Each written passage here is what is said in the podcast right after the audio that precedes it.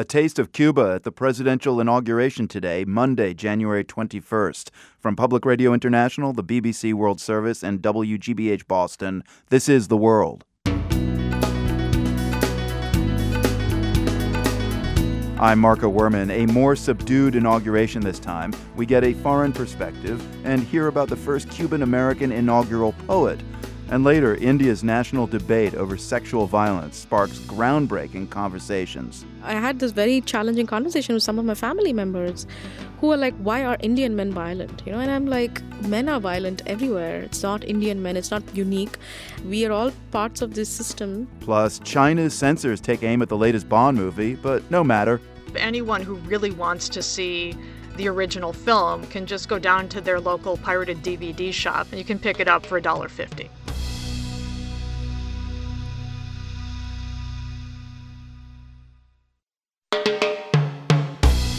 PRI's The World is supported by the Medtronic Foundation, helping patients take action for their health, preparing frontline healthcare workers who help them along the healthcare journey, and ensuring that more people around the world living with chronic disease get the proper care they need.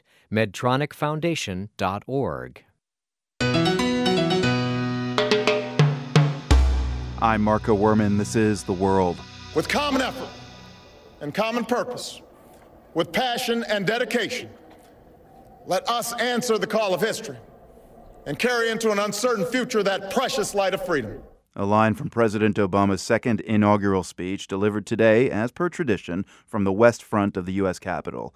Hundreds of thousands gathered on the National Mall to hear it. Big as it was, this crowd was much smaller than the one that witnessed Obama's first inauguration four years ago. The smaller numbers matched decreased expectations for a second Obama term. Gary Younge of the British newspaper The Guardian is in Washington. He feels several factors contribute to a subdued atmosphere on this inauguration day. In the words of Sade, it's never as good as the first time. um, there's a sense in which all inaugurations are historic, but this was the first black president. The second term is always like a renewal of vows, which is never quite as exciting as the um, first wedding but there is a symbolic resonance of it taking place on Martin Luther King Day, which is the, only the second time that's happened. Uh, 50th anniversary of the I Have a Dream speech and the March on Washington, 150th anniversary of the Emancipation. So anyone who knows their history knows the symbolic importance of this occasion, but it doesn't have the historic resonance that it did. There are other reasons, too, certainly why this inauguration feels different from four years ago. I mean, the, the country has changed a lot. Well, there was a sense in 2009 of the country and possibly even the world being in a kind of economic freefall. And there was no sense or saying of where it was going to stop. And that sense of it being in, in free fall has gone. And therefore, the weight of expectation that there was on Obama to solve this mess, which I think was intimately wrapped up with the historic nature of it. There was this sense of him being, some people talked about it as the super Negro, that he was going to come in and save the day. And the expectations of him, partly the kind of rhetorical force with which Obama had stood as a candidate in the first term, his evoking of the civil rights movement, the suffragettes movement, gave this sense of a kind of radical departure. And this time, the fact that America might elect a black president is now a banal, almost a banal fact of life. It can still be astonishing if you stop and think about it, but you would have to stop and think about it. And you, as a Brit, I mean, when you look on this debate and you know what does it all mean, how does it strike you? I find it intriguing. I'm uh, not just a Brit, but a, a, a black Brit. When people ask me, well, could this happen in, in Britain? I generally say, well, the thing about America is, compared to Britain, black people can travel further, both up and down. Hmm. There are more black men in prison than there were as slaves in 1861. So there's the good and the bad. But there is this one other thing that I find intriguing as someone who's not American, which is this, this celebration at the inauguration is of the trappings of democracy. America doesn't really do pageantry. You know, there's no carts or horses or 18th century garb as we, we would have in, in Britain. But there is this kind of um, level of civic engagement that you don't see elsewhere. You know, I was in London to gather opinions of U.S. leadership in the presidency uh, prior to the November election and was surprised how cynical Europeans had become uh, uh, about Barack Obama. I'd have thought that at least the broad stroke narrative of uh, President Obama would have continued to glow there, but many had a tarnished view. I, and I remember hearing from people abroad when uh, Bush 43 was president that their feelings about him didn't affect their view and respect of the American people. Has that changed, do you think? Well, it has. There was this unfounded expectation that Obama's election would signal not just a radical departure, and I think it has been a significant departure from the Bush era, but a radical reconstruction, reformation of American foreign policy, and that hasn't happened. So to almost any comment about Obama, the symbolic resonance and all that, people say, yeah, drones. Mm. Drones, Pakistan, Guantanamo. There are these touchstones abroad that make people think, well, it's great that he won. I don't think, according to the polls, there was any country, with except, possible exception of Israel, that wanted Romney to win. And so there is a satisfaction that Obama won, and he is still popular abroad. But American foreign policy is more popular than it was under Bush and still pretty unpopular. Gary Younge, a columnist for the British newspaper The Guardian. He's in Washington for the inauguration. One major foreign policy issue that faces President Obama today, as it did four years ago, is the war in Afghanistan. Some might say not much has changed. Early in his first term in 2009, the president tried to turn the conflict around by ordering a troop surge into Afghanistan. Stanley McChrystal was a general in charge then, appointed by President Obama himself. McChrystal had to resign in 2010 after a magazine profile of him was published in which his staff was quoted mocking senior administration officials. McChrystal now has a memoir out called My Share of the Task. He says the surge changed everything. It actually did quite a lot. If you look at the summer of 2009, the sense of foreboding, imminent collapse, the idea that the Taliban had momentum and that they essentially owned areas like the Helmand River Valley. They don't anymore. And the idea that there is rising violence has been reversed. There's dropping violence. The Afghan army's got a long way to go, as does the Afghan police, but they've come an awfully long way. And the Taliban, they are not a national liberation front coming to rescue the people from a government. In fact, they are feared by the Afghan people as a negative thing. So what the Afghans have got to do is stand up and take responsibility for their security and their sovereignty. They can do it. They have to do it. Recently, you did a Q&A with the New York Times, and, when the reporter asked you if you had any regrets about Afghanistan, you said you wish you could start again on September 12, 2001, and send tens of thousands of people to language school. Explain what you mean. Yeah, absolutely. As well intended as American actions and interventions are, we tend to do those things which are easiest for us, most conventional, which we think will work the most quickly.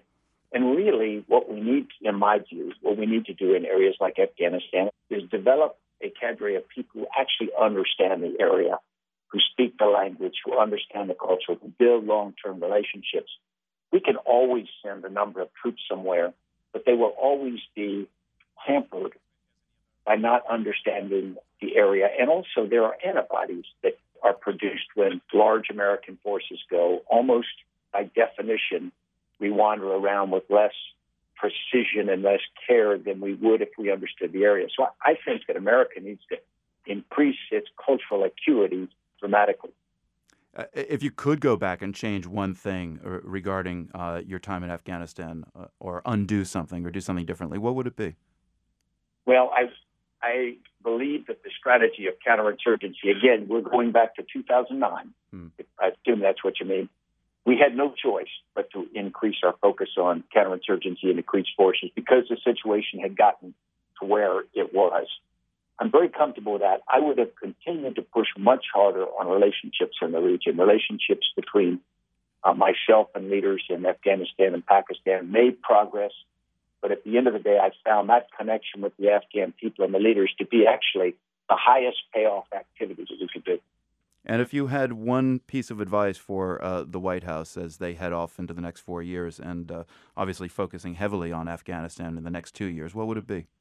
Yeah, I think uh, I've given a lot on Afghanistan in terms of trying to understand a complex problem and, and think of it that way. The big thing I'd say is we're at a point now where we're not going to be able to to solve problems from the two ends of the political spectrum. We're going to have to solve them from the center. And I'm hoping that both parties will move toward the center and, and fix them that way. We just can't afford not to. Retired U.S. Army General Stanley McChrystal, thank you very much. My pleasure. McChrystal was a top commander in Afghanistan from 2009 to 2010. His memoir is called My Share of the Task. As Washington prepared this weekend for all the inaugural festivities, Secretary of State Hillary Clinton ruffled some feathers in China.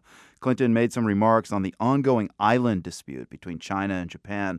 Her words did not go down well in Beijing, where officials accuse Washington of siding with the Japanese. The islands are known as Diaoyu in China and Senkaku in Japan. We called the world's Mary Kay Magistad in Beijing for an update. I asked her first how today's inauguration is playing, if at all, in China. It's getting light coverage. Um, you know, basically, I think from the Chinese perspective, this is a continuation of the Obama presidency, so they don't see this as a, another big starting point. But when it comes to the Diaoyu Senkaku conflict or, or tensions, the Chinese were very upset with Hillary Clinton's comments. Basically, what she had said is, we, the United States, don't have any particular view that we're going to state on who has sovereignty over the islands, but they are under Japanese administration, and we don't want to see anyone act to undermine Japan's right to administer these islands. Now, there was quite an outcry here. It was basically seen as the U.S. moving away from a more neutral position to one where it was siding with Japan. This seemed to be an important marker for Secretary of State Clinton to lay down because in recent weeks and months, the Chinese military has been becoming much more aggressive in those waters. Starting in December, uh, military planes from China have started flying over the what J- Japan says is its airspace. And just today, three Chinese ships went in and out of those waters for about nine hours before leaving. I think the U.S. is looking with some concern at how much tensions have been ratcheted up by these sorts of actions. Well, Secretary Clinton says she's going to be stepping down in the coming weeks. What kind of challenges does this bring for President Obama and the next Secretary of State? I mean, could these little islands be the mouse that roars? Possibly, but it seems that while there certainly are bellicose military types in China who are saying, you know, what we need are a few short, sharp wars to remind everyone that China is a serious rising power, a military power, as well as a political and economic power. At the bottom line, China really doesn't want or need a war. So it might be a good way to cool things down that the new Japanese Prime Minister Shinzo Abe is sending a personal letter through an envoy who's coming to Beijing tomorrow, basically calling for more dialogue and for improving relations. That would at least take it down a notch. And from there, the two sides could talk about what to do from that point on.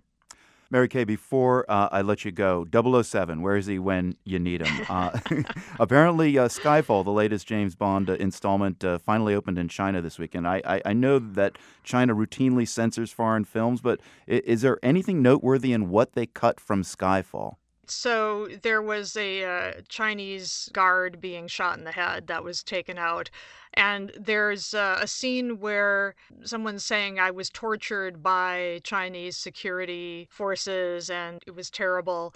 In the Chinese subtitles, it, the fact that the person was Chinese is not mentioned, but for Chinese watching the film who speak some English, they'll get it nonetheless. Have you heard uh, of any Chinese Bond fans kind of being upset that these scenes have been cut out? I suppose they'd want, you know, the more the merrier.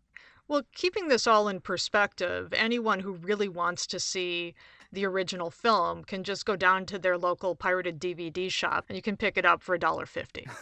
okay, easy solution. The world's Mary Kay Magistad in Beijing. Thanks a lot. Thank you, Marco. Still to come on the program, an army hampered by an amorphous enemy and the unpredictably shifting loyalties of the local population. P.S. It's not the war you're thinking of on PRI.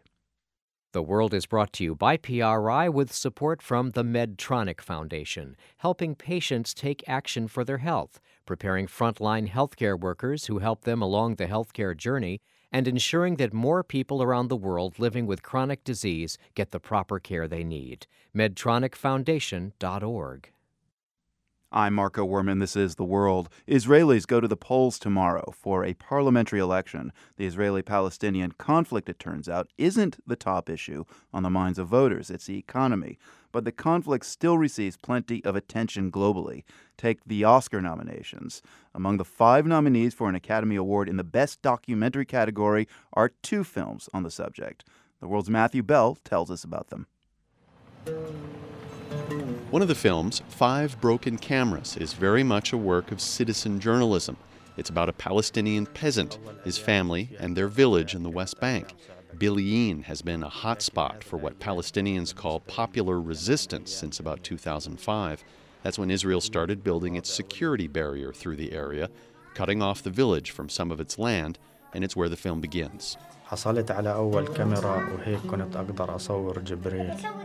Emad Burnat is narrator, co director, and one of the main characters in this very personal story of the conflict. Burnat shot much of the footage himself over the course of five years, beginning with the start of weekly demonstrations against Israel's fence. He went through five different cameras in the process, as each was damaged during protests.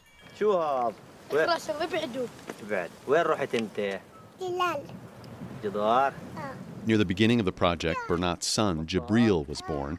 Burnat seems to keep his camera rolling constantly, capturing some of Jabril's first words, the ongoing protests, clashes with the Israeli army, and arrests of his own family members.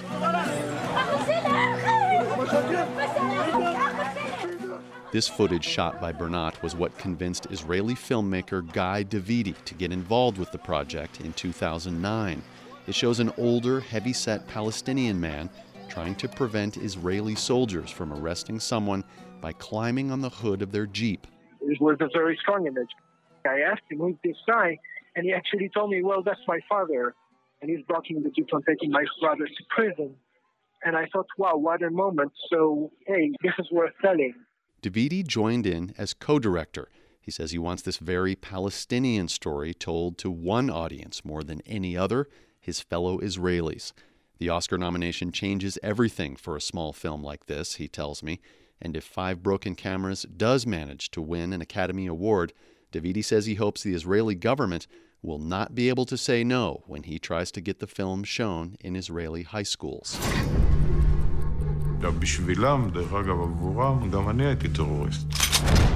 The other long form documentary about the Israeli Palestinian conflict that's up for an Oscar is called The Gatekeepers.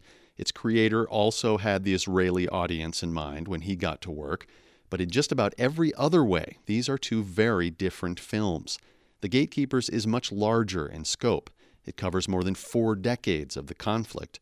The production has a big budget feel, and rather than hearing from ordinary citizens, the only characters speaking in this film are six former directors of Israel's intelligence service, the Shin Bet. One man's terrorist is another man's freedom fighter.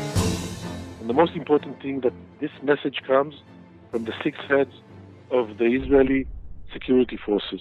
Israeli filmmaker Dror Moreh told me it was vital for him to find the right messengers, people Israelis would take seriously and let them deliver an honest assessment of how Israel has handled its conflict with the Palestinians. It doesn't come from leftists. It doesn't come from those people who are used to speak against the occupation. It comes from the heart and the center of the defense establishment in Israel, and all of them. There is no single head of Shin Bet who is not in this film. Drawn from dozens of hours of interviews with modern Israel's senior most spy masters, Moreh covers a lot of ground in this film Israel's response to both intifadas, or Palestinian uprisings, mass detentions and harsh interrogations, targeted assassinations of Palestinian militant leaders, the emergence of violent Jewish extremists, and the murder of Prime Minister Yitzhak Rabin. In a sense, The Gatekeepers is more blatantly political than Five Broken Cameras. Moreh wants to convey a sense that Israel's political elites on the right and left have failed to deal with the conflict strategically and he says that's been evident in the current election season in Israel. Regrettably, I'm saying that. I think that the lack of leadership amongst the Israeli leaders is something that is devastating. It's the most dangerous part of this election. Moreh might want Israel's occupation to end, but politicians who feel precisely the opposite are poised to do well in this week's election. A spokesman with Israel's foreign ministry I spoke with said the Israeli government welcomes the news that these two films are in contention for an Academy Award, even if they are critical of Israeli policy. Art, by definition, is political, he said, and if it isn't critical, it's not art. For the world, I'm Matthew Bell in Jerusalem. Check out the trailers for those two Oscar nominated documentaries and see interviews with the directors. That's all at theworld.org. Cheating in sports has been in the news a lot lately, especially since Lance Armstrong's televised confession, in which he finally admitted to years of doping. His dishonesty casts a long shadow over cycling, even over its honest competitors, which isn't fair, of course, to all the honest athletes out there. Luckily, a story from Spain offers a more hopeful example of an athlete doing something good. The world's Gerry Hadden reports from Barcelona. Ivan Fernandez Anaya is a pretty big deal in Spain. He's a long distance runner who's won a bunch of regional titles, mostly in the northern Basque region, where he's from. Now he's an even bigger deal. El vitoriano Iván Fernández es nuestro mayor especialista campo a través. Last month, Fernandez was running a race here in Spain, set to take second place behind a guy from Kenya named Abel Mutai. Mutai won a bronze at the London Olympics in the steeplechase competition. So Mutai has a comfortable lead a few yards before the finish line and he just stops running. Fernandez catches up, but he doesn't pass him. Eh, saluda al público y pensaba que había llegado a meta. Fernandez told a Spanish TV crew what happened. He said, Mutai pulled up short and started waving to the public. He thought he'd already crossed the line. As I came up, people were cheering, urging him on, but he couldn't understand them. So I grabbed him and guided him forward and across the real finish line. Mutai had apparently become confused because the last few yards of the track were a different color and the sidelines were crowded with people. Fernandez crossed second because he said the race was already won. If he'd crossed first by taking advantage of Mutai's mistake, he'd have gotten a medal, some money. Instead, his prize has been praise. This happened in early December, but the video on YouTube has made Fernandez world famous for his good sportsmanship. His small gesture apparently struck a chord with sports fans, after listening to Lance Armstrong tell Oprah about his obsession to win at all costs, the way he turned on friends and colleagues, suing them to shut them up when they were right. Armstrong was a cheat. That story's been dominating headlines, but the good guy stuff actually happens more than you'd think, and at all levels of sports. This is from a high school track meet in West Liberty, Salem, Ohio last year. 17 year old Meghan Vogel was the favorite to win. Instead, she stopped to help a stumbling rival reach the line. As a result, the two came in last and second to last. They could have been disqualified as well, but the judges let it slide. Disqualifying confessed cheats may be easy, but no one wants to punish real heroes when they come along. For the world, I'm Gerry Hadden.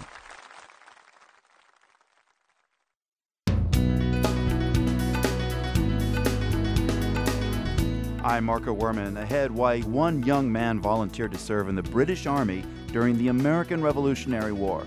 By the time he was 15 or so, he'd had quite enough of working in the coal mines. So he went into the Army looking to better his life. He wanted a more stable profession, he wanted something that had more prestige to it. PRI's The World is supported by the Medtronic Foundation, helping patients take action for their health preparing frontline healthcare workers who help them along the healthcare journey, and ensuring that more people around the world living with chronic disease get the proper care they need.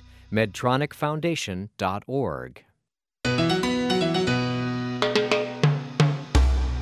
I'm Marco Werman, and this is The World, a co production of the BBC World Service, PRI, and WGBH in Boston. In India, the trial of five men accused of gang raping and murdering a young woman in Delhi got underway today. The 23 year old woman was brutally assaulted on board a bus last month. Her attack and death sparked outrage across India and around the world. The world's Ritu Chatterjee is in Delhi. There's been a motion to move the trial uh, out of Delhi. That often happens here in the U.S. when a case is so in the public eye and there's a sense that defendants won't get a fair trial. What's driving the proposal to move the trial out of Delhi? You know, a month and a half after this incident, the public mood is still pretty hot. People are angry, people are emotional. And people want reform and people want uh, justice for this particular victim. And that's why the defense lawyers are asking for the case to be moved out of Delhi because they feel like the alleged rapists will not get a fair trial in Delhi. What's the public mood right now, and how has interest either waxed or waned in this trial? I was actually expecting that most people would have gone back to their own lives and they might have forgotten or nearly forgotten about this case. But that's not the case. You know, yesterday I visited this uh, place called Jantar Mantar in Delhi, which has been the site of a lot of vigils and demonstrations, and there are still people there. There's there was a group of people doing rotational fast for asking for justice, uh, so they're taking turns fasting. There were some people who've been fasting for several days and you know there were four or five different groups of people but all asking one justice in this case justice for other rape victims and change and reform in laws and uh, you know asking government to put in measures that would ensure justice for cases of sexual violence and measures to uh, help reduce the number of cases altogether now, Ritu, I know you had been avidly following this terrible story uh, as it unfolded from Boston. Now you're there in Delhi. what's really struck you so far about the mood and public reaction to the case uh, so far and the upcoming trial? What's really struck me is the fact that so many people, ordinary people, have been moved enough to come out and, and protest. And, you know, everybody I talk to keeps telling me that this is still such a part of their everyday conversations. I mean, I've had friends tell me that cab drivers or auto rickshaw drivers or people in shops have brought up the topic of sexual violence and are discussing how awful this is, how we as a culture should change, how the government should, should put in measures to you know prevent these cases from happening to make public places safer for women so really for someone who's lived away for 10 and a half 11 years this is a huge difference now, finally, the victim's father urged the fast track court to deliver swift justice and sentence her attackers to hang. What is the likelihood of these men receiving death sentences? Death sentences are very rare, but on the other hand, I have to let you know that a lot of people I I've talked to, including a couple friends of mine, are still so enraged by the incident that they do feel very strongly that these men should be hanged. The world's Ritu Chatterjee speaking with us from Delhi. Ritu's blog about how this crime has changed the way people talk about sexual violence in India is at theworld.org. The debate in India has led some in the South Asian community here in the U.S. to open up about another related topic, and that is how sexual violence is sometimes exported to America.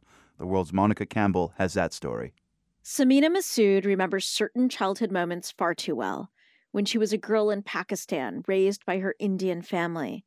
Relatives would visit her home, and some paid too much attention to her. Even though I was part of an educated family, I had to suffer through a lot of sexual exploitation as a young child at the hands of male relatives, and it was taboo to talk about it or even acknowledge it, leave alone ask for legal or social or psychological help for it. Masood eventually left Pakistan, studied abroad, and now works in San Francisco as a therapist. And one of the reasons I started studying psychology to become a therapist was I never had a therapist to talk to. And when I tried to broach the subject of my sexual abuse with my family, it was such an awkward conversation and it caused so much pain and dishevel that you were taught that the best way is to just close your eyes and close your ears and not say a word and suffer through it. Masood has worked for years with South Asian women facing sexual and domestic abuse, including at San Francisco's Asian Women's Shelter. The shelter is in an undisclosed location. Reporters aren't allowed to visit. There have been threats against the women living there. Advocates stress that women seeking shelter at Asian crisis centers like this are like women fleeing domestic violence anywhere. But they also know that South Asian immigrants face particular challenges. We.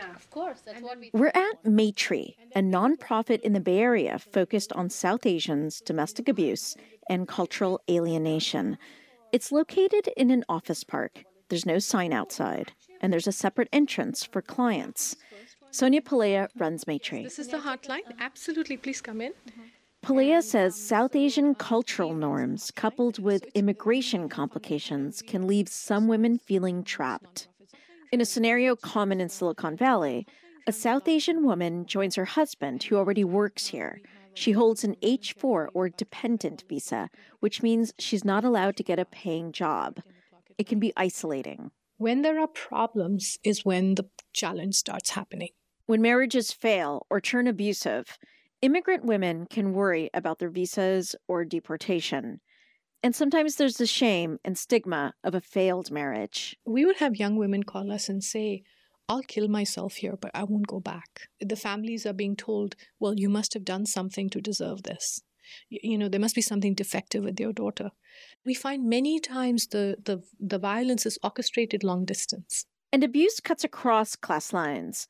Pillaya says it's not just poor, uneducated women who face it. It happens to women who are physicians, who are um, nurses, who are engineers, who are highly educated. But I think societal pressure is the key denominator here. Maitri's hotline gets thousands of calls a year from immigrant women seeking help. The group assists them in finding jobs, apartments, transportation, and immigration lawyers. In some cases, attorneys file Freedom of Information Act requests to recover paperwork from husbands who can hide documents. Still, Pillaya says things are starting to change. When we first started doing outreach, when I joined the agency 19 years ago, I could spend an entire day in a crowd of 5,000 people and not one person would come by. And, you know, it was considered that we were making much ado about stuff that should be fixed and solved within the family. She says now women come in asking about their rights. Bells rang at a Hindu temple in the Bay Area during one of several vigils following the December gang rape in India. Preeti Shekar, a young Indian immigrant, organized the first vigil. She runs Narika, a group focused on domestic violence and South Asians. Shekar says that since the rape in India, calls to Narika's hotlines have gone up. And like many Indian Americans, she says there have been some tough conversations at home. I had this very challenging conversation with some of my family members who are like, why are Indian men violent? You know, and I'm like, men are violent everywhere. It's not Indian men, it's not unique. We are all parts of this system where we sometimes willingly or unwillingly have embraced a lot of these um, regressive notions of women. Shekar embraces discussions like this. In fact, she's working with other activists here to hold a large public discussion about gender violence in the South Asian community next month. For the World, I'm Monica Campbell, San Francisco. And you can find an additional Indian American perspective on this complex story. We've posted an editorial by New America Media's Vijay Sundaram. That's at theworld.org. Let me read the opening lines from a new book by historian Don Hagist. It was one of America's longest conflicts. The government's professional army sent volunteer career soldiers, accustomed to overseas deployments, to fight in a land that was not well understood by many of the policymakers overseeing operations. Tactically, the army was hampered by an amorphous enemy and the unpredictably shifting loyalties of the local population. So, guess what war I'm talking about? Iraq? Afghanistan? Nope. I'm talking about the American Revolution. And the government's professional army I referred to there was the British government's army, the King's Own, better known by the colonial insurgents as Redcoats. Don Hagist is with me in the World Studios. His book is British Soldiers, American War, and you center on a collection of accounts written by a handful of British soldiers. Uh, we, we've heard U.S. veterans of today, Don, who've read your book and say that they can identify in some ways with these British soldiers, even though they were America's foreign enemies. What parallels do you see? There are actually quite a lot of parallels, and many of them are summed up right there in the introduction. There's a tendency to look at historical wars strictly in terms of good guys and bad guys. So we lose sight of the idea that the armies are made up of individual people, and they all had lives, they had reasons for joining the army. And the British Army during this period was very similar in a lot of ways to the U.S. Army today, in that it was an all volunteer force of people who joined the Army as a profession. They didn't sign on for a two year stint and then get out.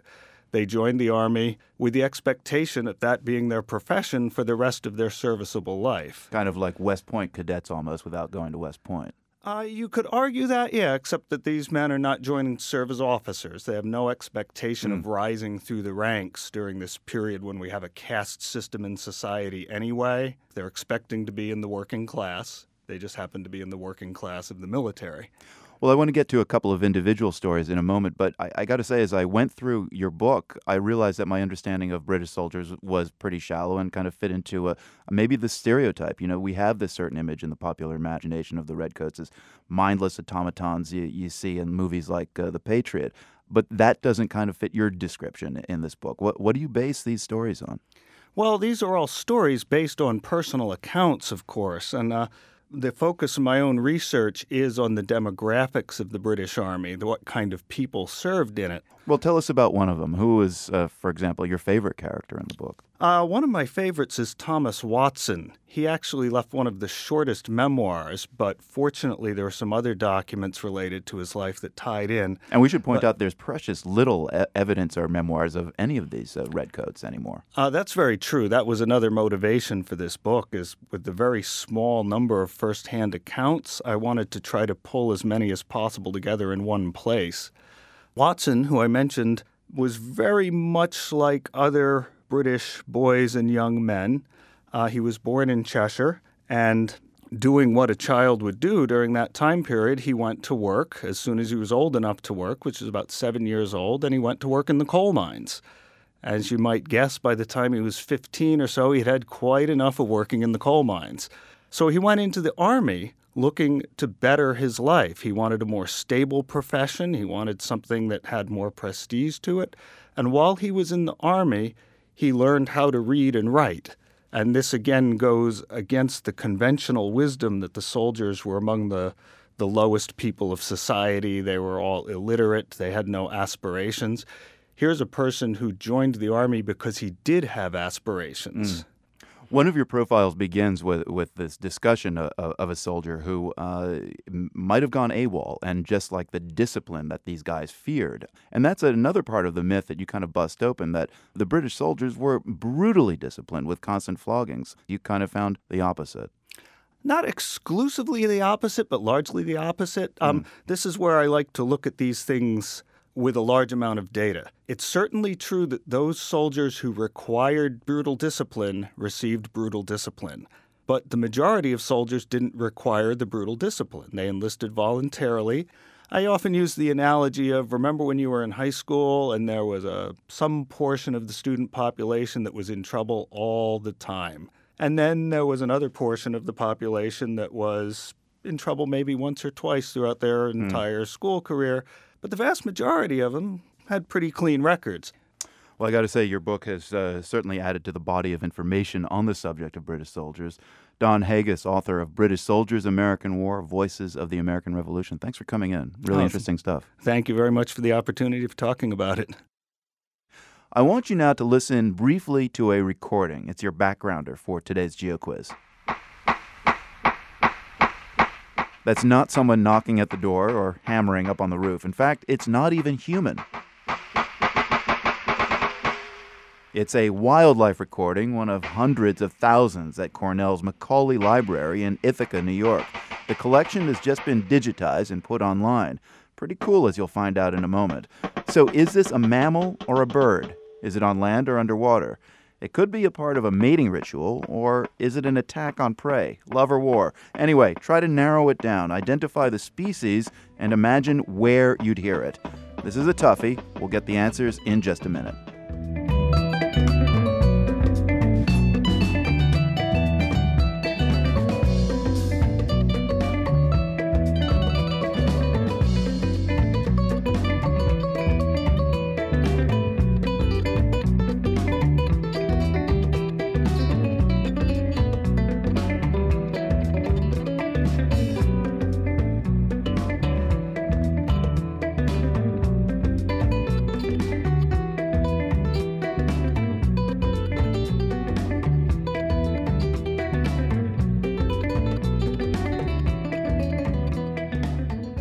Wasn't a minute. Answers still coming up with a bit of poetry on PRI.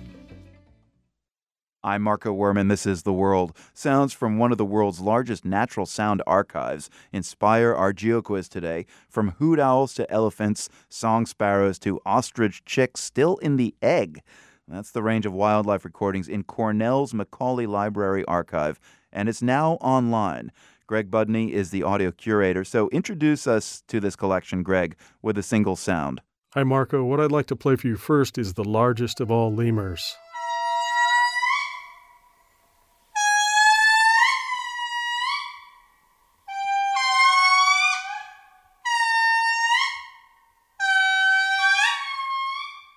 It sounds like a, an orchestra doing some modern composition. It's remarkable the tonal quality, how much it sounds like a trumpet. And as these lemurs vocalize, they actually flare their lips. And where were these lemurs recorded? These Indri lemurs were recorded in Madagascar, the only place on Earth where they're found. Wow, how many recordings do you have to choose from, and are they all that pristine? There are 195,000 recordings in the Macaulay Library. They're not always as beautiful as this, uh, but many are. I gather it took uh, 12 years to digitize all of the recordings you've got in the archive. Why put them online now? I mean, uh, up until now, these recordings probably were useful just to researchers. Now everybody can have them. Absolutely true. Uh, these sounds are of interest to anyone who has a desire to learn more about the natural world. Certainly, those who investigate the natural world, like researchers, have tremendous need for access to recordings like this. It dramatically extends their ability to detect and uh, survey rare and elusive species, many of which are quite vocal. So, Greg, take us somewhere far away for today's GeoQuiz. Uh, play us a recording. I'll try to guess what it is and uh, hopefully um, maybe where it was recorded. I'm not giving myself too much over that. And listeners, it's safe to play this game at home too. Very good. The sound I'm going to play for you is characterized by researchers who study it as knocks and bells. All right, knocks and bells. I'm going to say a pileated woodpecker knocking away at one of those fake cell phone towers that looks like a tree. That's an excellent go. excellent first stab. Here's your second hint it's underwater. Um, okay, something underwater. A fish knocking against a submarine.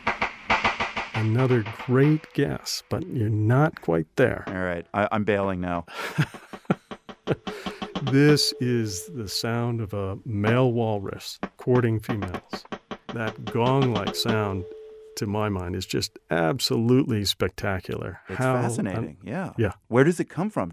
That recording of walrus was made in the Arctic Ocean. So, listeners, if you got Canadian Arctic or Arctic Ocean, that is the answer to the Geo quiz today.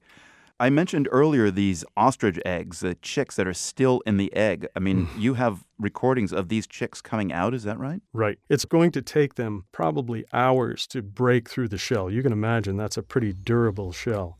So they begin peeping during the process of breaking the eggshell. And that peeping serves to let everybody know it's time, fellas. If you want to hear some of these sounds, go to theworld.org. We'll link to Cornell's Macaulay Library. Greg Budney, thank you very much. My pleasure.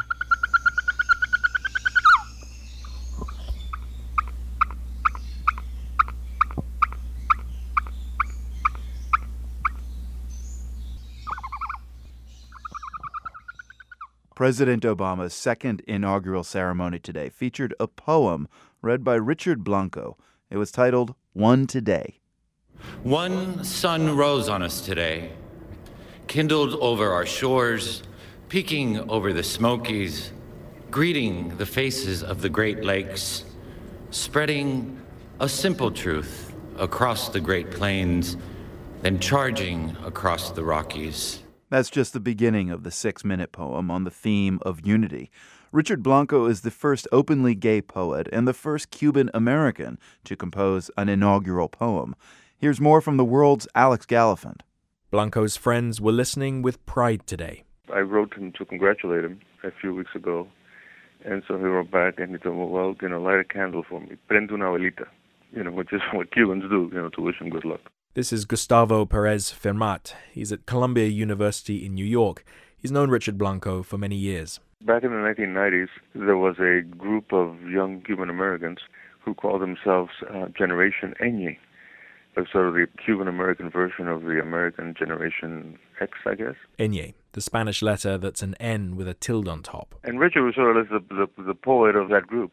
In his collections of poetry so far, Blanco has, among other things, worked to capture a sense of ongoing cultural negotiation, negotiation about his own identity. He was conceived in Cuba, born in Madrid, and raised in Miami. Blanco likes to say he was made in Cuba, assembled in Spain, and imported to the United States. It's a neat personal narrative, knowing, too, in its nod to the globalization of, well, people. The questions are difficult. Which places and cultures weigh more in a life? He makes his home in Maine these days. Where does that fit? It's territory that's personal for Gustavo Perez Firmat, too. Unlike Blanco, he was born in Cuba and raised in Miami. He was assembled in the US, if you like. A few years ago, he wrote a book called Life on the Hyphen. And the point of the book is that I live on the hyphen that both joins and divides Cuba from America. And that hyphen sometimes feels like it's a bridge that joins the two identities, the two nationalities, the two cultures, the two languages. Other times it feels like it's a, a barrier between the two. And I think that experience of biculturalism as sometimes a multiplication and sometimes a division is something that one finds in, in Richard's work. That idea of an American forging a distinct individual identity, negotiating a personal Americanness, that's probably familiar to President Obama. He's written books about his need to build personal narrative bridges between Kansas and Kenya, or from Hawaii to Indonesia to Chicago. The president is fond of calling his journey to the steps of the Capitol improbable. Richard Blanco said much the same to the PBS NewsHour recently. When I think about my background and um, being a little Cuban kid from Miami, and all of a sudden, you know, being asked to sort of speak before the nation, for the nation, to the nation. I mean, it's just amazing and, and just besides myself. Today, at least, the hyphen is a bridge. For the world, I'm Alex Gallafent. We leave you now with a bit more of Richard Blanco's inaugural poem, One Today. From the Nan and Bill Harris studios at WGBH in Boston, I'm Marco Werman. Thank you for listening. We head home through the gloss of rain or weight of snow or the plum blush of dusk but always, always home, always under one sky, our sky. The World is a co production of the BBC World Service, PRI, and WGBH, supported in part by Nan and Bill Harris, committed to supporting objective, unbiased reporting on national and international issues. By the Skoll Foundation, supporting social entrepreneurs and their innovations to solve the world's most pressing problems at skoll.org. The Luce Foundation's Henry R. Luce Initiative on Religion and International Affairs. By the Annenberg Foundation, and by the PRI Trust for Innovation, which enables informed risk taking in the creation of new content for public radio. Donors to the trust include Marguerite Steed Hoffman, the Tagney Jones Family Fund, and the Rose Family Fund. PRI, Public Radio International.